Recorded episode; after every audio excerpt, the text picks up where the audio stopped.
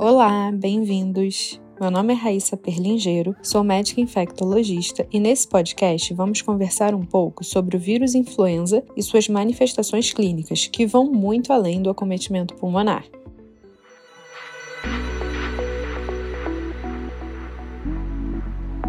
O vírus influenza é o causador da gripe, que atualmente ocorre em epidemias sazonais ou surtos esporádicos, resultando em cerca de 4 milhões de infecções graves e meio milhão de mortes por ano no mundo. Os pacientes acima de 65 anos ou aqueles com doenças crônicas são os que têm maior chance de evoluir com quadros graves. A pneumonia e a exacerbação da doença pulmonar obstrutiva crônica são as complicações mais comuns e as que geram maior morbimortalidade. Um estudo recente mostrou que quase um terço dos adultos norte-americanos hospitalizados com influenza apresentavam pneumonia viral. Esses pacientes apresentaram maior probabilidade de internação prolongada, internação em UTI, necessidade de ventilação mecânica por insuficiência respiratória e morte. Esse trabalho também observou maior chance de infecção bacteriana invasiva, principalmente por Staphylococcus aureus e Streptococcus pneumoniae. Inclusive, as coinfecções entre vírus influenza e Staphylococcus aureus estão aumentando e têm sido associadas a casos graves de pneumonia adquirida na comunidade durante períodos de circulação sazonal do vírus.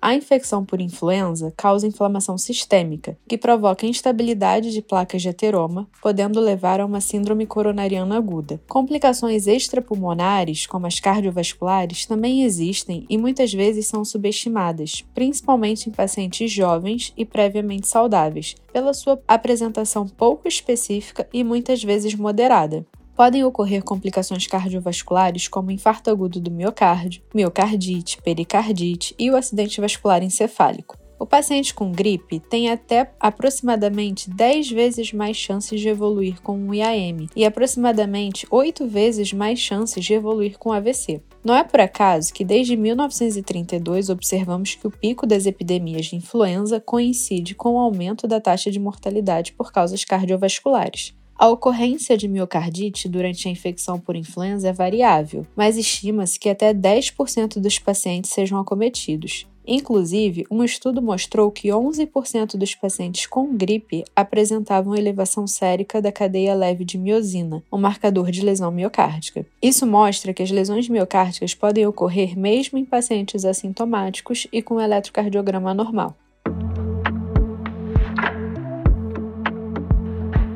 Recentemente, foi estimado que 20% dos pacientes com síndrome coronariana aguda relataram sintomas gripais nos 35 dias que antecederam o evento cardiovascular, sendo os sete primeiros dias do quadro viral os de maior risco. Nos Estados Unidos, foi demonstrado que um aumento de 5% nos casos de gripe provocou um aumento de 24% nas internações por insuficiência cardíaca no mesmo mês. Também são descritas outras complicações da influenza, como miosite, mioglobinuria, sinusite e otite média aguda. Existem casos ainda mais graves que evoluem com síndrome de Raynaud, meningite asséptica, encefalite e síndrome de Guillain-Barré.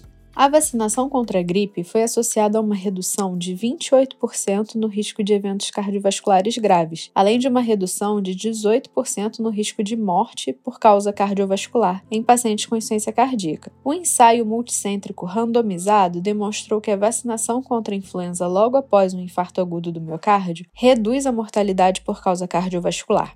Percebemos que a gripe continua a ser um grande problema de saúde pública, com elevada morbimortalidade. A vacinação é a medida mais eficaz para a prevenção da infecção e suas complicações, representando uma importante medida de saúde pública. Ainda assim, a taxa de cobertura vacinal é baixa e precisamos mudar esse paradigma na nossa prática clínica. Devemos reforçar com nossos pacientes e familiares a indicação da vacinação na população apropriada. Pacientes idosos com comorbidades podem apresentar uma resposta imune deficiente à vacina. Visando contornar essa situação, a vacina tetravalente de alta concentração de antígenos é indicada para a prevenção de influenza A e B em pessoas com idade igual ou superior a 60 anos, por ser mais eficaz nessa população.